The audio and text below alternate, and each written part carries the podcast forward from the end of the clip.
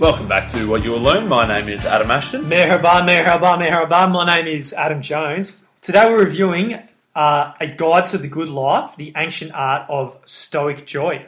William B. Irvine is the author, A Guide to the Good Life. So uh, it was a good book. It was a good book. Really good. Uh, so it's basically this uh, William B. Irvine has learnt a whole bunch and studied a whole bunch of uh, Stoic philosophers and put it together to a much more easily digestible uh, A new Age version Yep. that we can apply to our lives of uh, the art of Stoicism. That's right. Yeah. So before reading this, I was I probably wasn't that into philosophy uh, until reading this book. He kind of sells Hmm. the why to have why you should have a philosophy really well, and then Hmm. by the end of it, there's some really good stuff I think um, in Stoicism you can apply to your life straight away. Yeah, having said that. I'm still probably.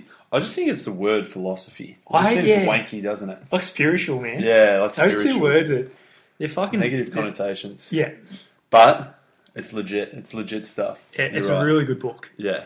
Yeah.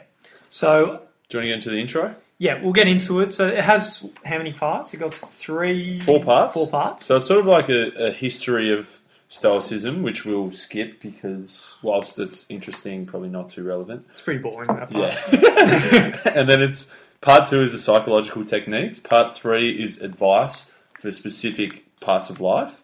And then part four is, I guess, a modern how you can apply it to modern life. So as an introduction to the book, uh, he says a plan for living. So he asks the question, "What do you want out of life?" And most people say a car, or a job, Mm. a hot wife. Yeah. But these are the things you want in your life. So he asks, Yeah. in he asks, "What do you want out of life?" And this is a question about your grand goal in living, and that's what uh, a lot of people really don't don't think about or know the answer to. Yeah, definitely. And by not having that grand goal, uh, there's always a danger that you're going to mislive. So he says you want to have a good life, but the danger is that you mislive. So, and that would obviously be living a bad life. It's when you get to the end, you look back and you think that you wasted your one and only chance of living. That's right. So he says our uh, our evolutionary biology. So what our um, our default switch is not have a philosophy, as our biology makes us seek out what feels good and we'll avoid what feels bad. And by doing this, we'll live a comfortable life, or actually perhaps one filled with just pleasure. Whereas like this philosophy, so with Stoicism, it's a lot about using reason to question what your evolutionary default biology wants to do, questioning that, and then coming up with better uh, approaches to some problems or some things in life. So that's what the book like is all about: is using reason to question why we do things and, and come up with better better solutions. Yeah, sick. Um, one thing I liked is that uh, he says this book is about practical philosophy as opposed to academic philosophy. So I think the academic philosophy is the wanky, wanky sort of philosophy we're referring to. Yeah, that's right. The other part of the intro, he says that two things are required. One is to create your grand goal in living, and then two is coming up with an effective strategy for attaining that goal. Yep. So that's, I guess, what the book's centered around.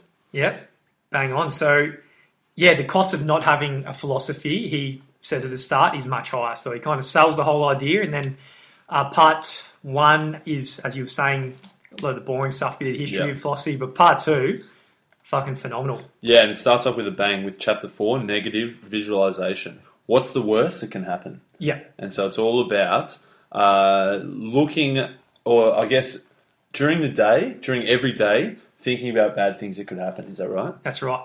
So on on the surface, this appears to be like something negative. Like, why would you Mm. think? You know, why would you think about dying, or how your friend might die, or, Yeah. or your girlfriend will dump you? Yeah. and things like that. Um, but yeah, so thinking about that, what tends to happen is, say, if you think about your own mortality or about how you are going to die, you're going to really appreciate what you have at the moment because you realize Yeah. there is a risk of, of losing it.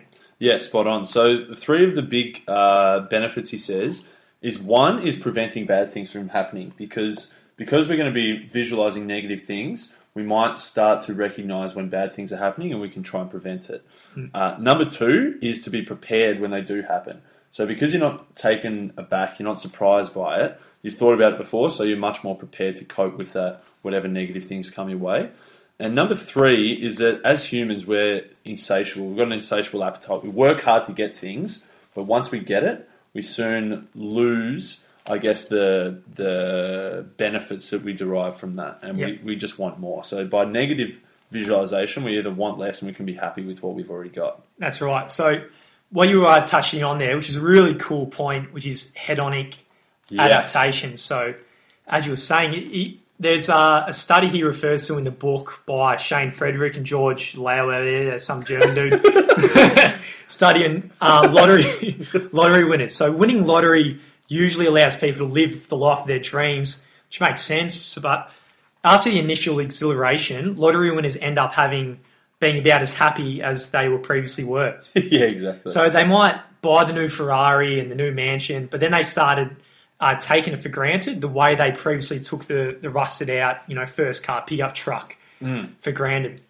So what negative visualization is is it's like an antidote to this a- adaptation because you yeah, rather than wanting things you don't have, you uh, turn that on its head and you start appreciating the things you already have. So then you really you get happy with that pickup truck, and you realise that that Ferrari you're just going to end up at uh, after owning you're going to end up adapting to whatever that pleasure was, and you'll end up back at square one anyway. yeah, for sure. And just to tie that together, he says that uh, we a more, I guess, a smaller example than the lottery is like if you buy a TV, the next TV you you you want to buy, you're going to want it to be bigger. Yeah. and you're going to always want it to be bigger. Whereas using negative visualization is like, well, if I lost that TV, uh, that'd obviously be bad. So you can be satisfied with the current size TV you've got, or whether it's a more expensive handbag or a new brand. You you always want it. You always, we always want more. We've got this insatiable desire Yeah. for more and more and more. And he calls it the satisfaction treadmill. Yeah. We just keep going and want Mate, it's never ending, is it? It's never ending unless you're stoic.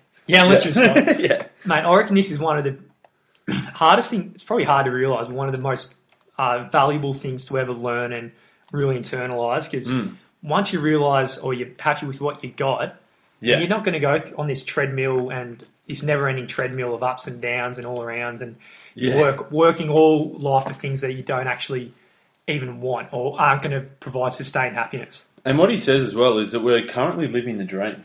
He says that what we're the life we're living now, ten years ago, this was the this was our dream pretty much. Hmm. Now, like now, ten years ago, to have a you know a job that's paying us an average wage, and we've got a car, and we've got nice things that we can buy, and we can you know we've got a group of friends that we can go out and have fun with. We're living the dream. Yep. So, but we're always looking for that next thing. We're not happy with what we've got at the moment. Yep. He says even if you're not living the dream, things can always get worse. That's right.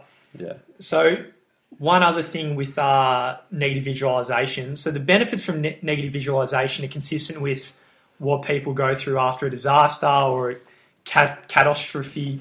Catastrophe. Catastrophe. catastrophe.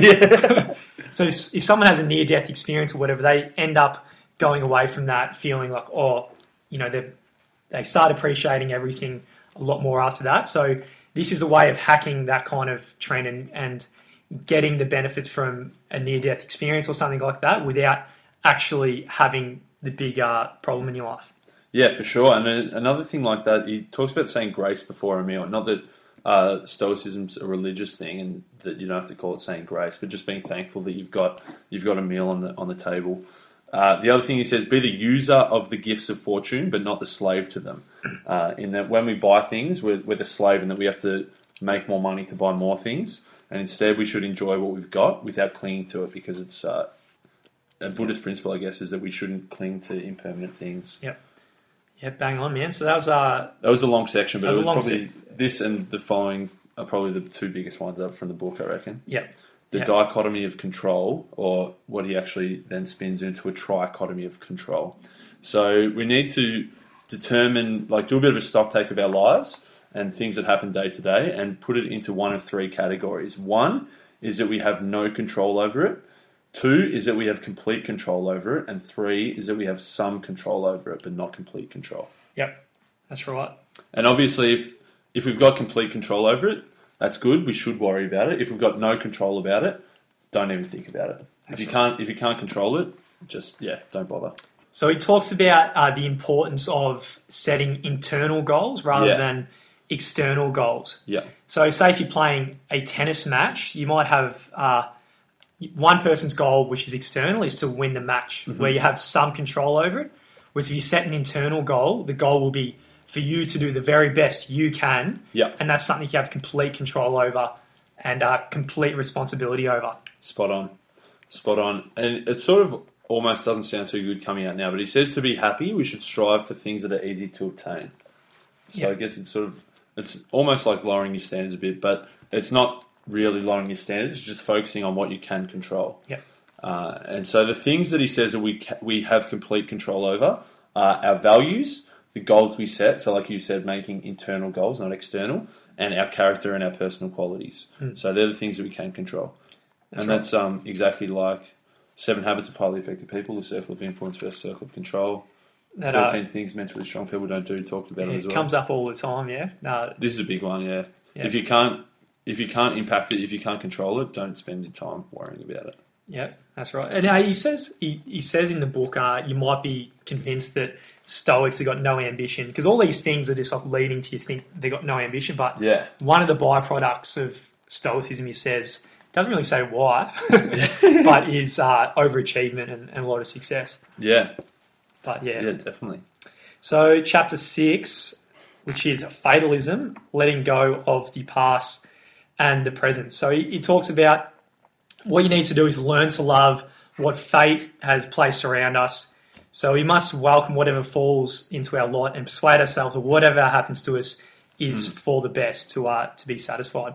Yeah, for sure. And so that's, uh, as you said, that's letting go of the present and letting go of the past is don't waste your time on on uh, if only thoughts. So, oh, if only I had have tried a bit harder, or if, if only I had have uh, spoken to that girl at the bar. You can't change the past, so stop worrying about it. Yep. Uh, it says Marcus Aurelius, or how do you spell it? How do you, Yeah, no, something like that. Marcus. Aurelius, which was uh, a real big dog back in the day in the Roman Empire. He says the only thing we own is this moment. Mm-hmm. So it's pretty huge. Like that's it. This is it. If you can't learn to be satisfied in this moment right now, and you're always waiting for this thing that's going to come in the future or something that fucked you in the past, you really got no hope. You got to Yeah. learn this is it Yeah, be happy with it. Whatever whatever it is, whatever's around you, enjoy that, yeah, and uh, that's that's huge for uh, Stoicism. Very very similar to Buddhism. Yeah. Buddhism that point as well. yeah. Nice. Uh, chapter seven: self denial on dealing with the dark side of pleasure. So this is saying that if we can deny ourselves, and this came up in Buddhist boot camp as well, if we can deny ourselves of every little craving that we have, or sorry, if we don't give in to every single little craving, practicing a little bit of self self denial will lead to far superior self control. Yeah, that's uh, it talks. It's on that point again of like evolu- our evolutionary programming is just go after everything you that you have pleasure with, and then uh, this is kind of taking a step back, using your reason to think, hang on, is that going to actually help me, or can I do things a bit differently? And uh, yeah, practice self control to make better decisions. Yeah, and he also says that try and widen your comfort zone by practicing discomfort. So maybe it's instead of having uh, a big steak and veggies, just have a rice and beans one night, and maybe it's a it's a simple food, and it might be a little bit uncomfortable at the start, but it's something you can definitely live with, and then obviously that's sort of almost practicing the worst case scenario that if you don't have enough money to buy steak and veggies, then you'll still be comfortable eating rice and beans. So yeah, an extreme version of that is practicing poverty, which is Yeah. uh, pretty cool. We should do that one day, mate. Go out, uh, Yeah. be homeless. Uh, Something. yeah, you said just one day a week, just wear just wear your old old ratty clothes, walk around, eat the cheapest food you possibly can, and maybe sleep on the Mate, street. we dress like bums anyway, I reckon. we got no yeah, fucking arm. yeah, true. We're not, not Chat- uh, fashion by any means. Yeah, thank. Chapter 10, uh, so he talks about social relations on dealing with other people. So another thing that comes up a lot in good books is when we befriend uh, people with corrupt values, they can contaminate ours. So be careful who you hang out with or who you're friends with because they'll, Yeah. uh, yeah, they'll fuck you. He says avoid complainers, avoid people who whine, and avoid people with vices. So if you're a group of friends, uh, if their vices, you know, you work all week and then go and get absolutely hammered on a Friday night, obviously that's a big vice. But uh, and if you're associating with that group, then you'll probably do the same. Yep. I'm Also- speaking also in the first person here. That's yeah. that's me. yeah. Also, uh, difficult to get out of uh, habits like that, I think. So yeah, definitely. probably the hardest. But uh, chapter 11 In, Oh, by the way, we're in we're in part three here as well. So this is so part two was the broader principles, and part three is applying to specifics. Yeah. So yeah, sorry, mate, go on. So he's got some pretty cool stuff with how to deal with insults. So if someone who you don't respect insults you, there you should actually feel good and, and reply with, I'm relieved that you feel that way about me. Yeah, it sounds a bit lame, doesn't it? but that's what he says. Mate, yeah, I'd fucking, you probably caught more shit after saying that. So basically, he says if uh, think of as he said, think of where the insult's coming from, and if it's someone you respect, like he used the example of he started trying to learn the banjo. So when his banjo teacher said that was no good, uh, it's not an insult so much. You should take that as a positive because it's someone you respect, someone he's paying to give him insults essentially. Whereas, as you say, if it's someone you don't respect, then yeah, you shouldn't shouldn't stress about it. And uh, probably a slightly better example is if someone gives gives you shit, uh, refuse to respond to the insult, and that is the most effective response because like you're robbing them of the pleasure of having upset you. So in turn, they're more likely to be the one upset. Yeah, for sure. I think in, in, if someone's insulting you, probably their purpose or their goal is to upset you, and they're expecting you to counter insult them, and that's a sh- that's their sign that they've won. If, if you if you felt bad enough to insult them back, that's a win for them. But for you, he says a good way is to respond with humor, self-deprecating humor.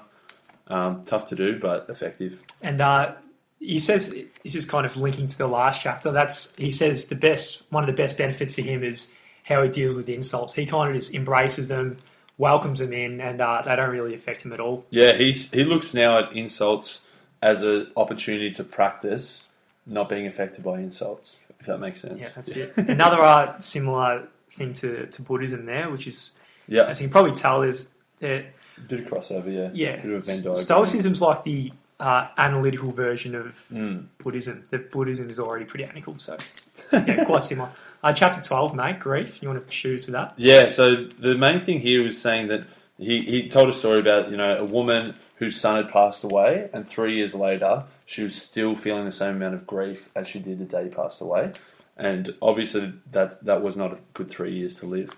So he says, tying back to negative visualization. So before we spoke about prospective visualization, uh, which is thinking, oh, what would happen if I lost this? Whereas he says here, retrospective negative visualization uh, is saying, well, I'm, I know I- I'm obviously sad that this person's passed away and they're no longer in my life, but I'm very happy of the past years that I got to spend with them, and it, my life would have been a lot worse if I never had that time with them. Yep. So yeah, so yeah, obviously, if you lose someone, it's no good, but be thankful for the time that you did have with them. Hey, love it. Fucking love it. Uh, chapter 14 personal values on seeking fame. So, this is pretty, I think a lot of people, you're, uh, you're hardwired to want to be popular, want to be famous, and all of that. But uh, what the Stoics do is they value freedom, obviously, but they're reluctant to give away their power. So, if you're seeking this social status or this fame, you're letting other people have power over you, which is, is bad for Stoics. Yeah, for sure. They say fame comes at a price, and that price is, as you say, if you're wanting to be famous, whether that's in a small circle or worldwide, then you're putting, as you say, you're giving your power to other people because you're going to change yourself, your personality, your actions, and you're going to do things that you think that they're going to approve of. Mm. Yeah, so that's obviously a negative. Yeah. Yeah. Good stuff. Chapter 15 personal values on luxur- luxurious living, seeking wealth, or just like being rich, basically. Yeah. They say there's natural desires and there's unnatural desires. So natural desires is obviously I'm thirsty, I desire water. I'm hungry, I desire food. And then unnatural desires are, aren't things that we definitely need. It's things like, oh, I want a nice fancy car mm-hmm. to show off to everyone, then so I can live a luxurious life. Yeah. So, a really cool quote here is towards the start of the chapter, and it's very obvious, but you're not really, again, biologically inclined to think like this. But not needing wealth is a lot more val- valuable than, than wealth itself. Mm. You're Yeah, not going to be you're not going to end up on that head hedonic adaptation treadmill. If you don't need the wealth, you're just like, yep, sweet, pick up truck, yeah. fine. Let's go to the bar and uh, order a cheap beer. Yeah. and that's what, that's what they say is that if in the past you were pretty happy with a nice uh, fancy mac and cheese for dinner, but then he says once you're starting to strive for that luxurious living, you're going to lose the delight that you gain from simple things, and you're only going to be happy with going out to a fancy restaurant. That's right. Chapter chapter twenty one. Stoicism reconsidered. So we're into part four, Yep, part which is four. the, the last bit, I guess, tying it tying it all together. Yeah, that's right. So again, this is goes a lot into our evolutionary biology, and that's Mm. how it's made us insatiable, which I guess we covered at the start. But is there anything else you you want to uh, include in chapter twenty? Yeah, so part of that evolutionary thing was they say that uh, an idea, I guess, of that is that we enjoy things like sex, and that's because the people who enjoyed sex had more sex, and they're the ones that reproduced. So if there was someone that didn't enjoy sex, then they wouldn't have sex, they wouldn't reproduce, so then that trait wouldn't be carried on through evolution. So that's one thing, yeah Yeah, basically, I guess a few of the things to tie it all together is become self aware, uh, use reasoning to overcome negative emotions. Uh, you said that despite you don't want to pursue wealth, but if you find yourself to be wealthy, then you should enjoy it. Uh, he says other people are always going to be annoying, so choose choose who you spend time with, but don't let someone annoy you and um, upset your tranquility. Yeah, Yeah. Any Good shit. things to tie it together? yeah. Uh, cha- then chapter twenty two kind of wraps it all up with Yeah. Uh, practicing stoicism. So he talks again about the benefits he's had in his life, a lot of it, and uh, we talked about the, him being an insult connoisseur. So you like Yeah. copy insult, taste it, and uh, you'll feel good. And then what I really liked about this chapter is he talks about the battle between two selves, and so the one self is like on evolutionary autopilot, and this one's seeking comfort, lacks self discipline, and always take the path of least resistance. But and uh, it's a si- single-minded pleasure seeker, and he's also a coward. And he says he's also not my friend. So his whole goal of stoicism, or using reasoning, is to have complete dominance over this evolutionary fucking coward thing, which is Yeah. really going to get you nowhere in life. Yeah. So to do this, he says he must cause him to experience discomfort uh, he could have easily have avoided, and to prevent him from experiencing these little comfortable pleasures. Yeah, for Cool sure. shit. Another one he said is um, to start off with is do a bit of, be a uh, bit of stealth stoicism or be a closet stoic because if you go and tell your friends, "Oh, I'm now a stoic," they'll be like, either "What the fuck's that?" Hmm. or they'll be like, "What is that? The thing that you know the ancient Greeks and Romans did in 300 BC? What the hell are you doing?" They would have th- they'd think you lost the plot. Yeah. But he says things like negative visualization you can do. No one, no one will even know. Uh, and I guess in summary, some of the biggest things, the trichotomy of control Yeah. is yeah. Mate, Marcus Aurelius said, "Nothing is worth doing pointlessly, and the pointless things are the things that you got no control over. So don't don't bother about that." Yeah, I think uh, closet stoic is the way to go. I'm, I'm not going to be going around posting on Facebook. I'm a stoic. Yeah. Come join my tribe. All that shit. Oh mate, one more, a couple of other things I like. Sorry, I just saw here. Yeah. He said anger is like a mosquito bite. At the time, you really want to scratch that that bite, so you scratch it, but afterwards, you really regret scratching it. Hmm. So it's sort of like anger. If you get angry at something, it might feel good at the time to have that release, but afterwards, you just think, "What a Yeah. waste," and you've just disrupted yourself. Yeah. Um, he's also a collector of but sorry, mate.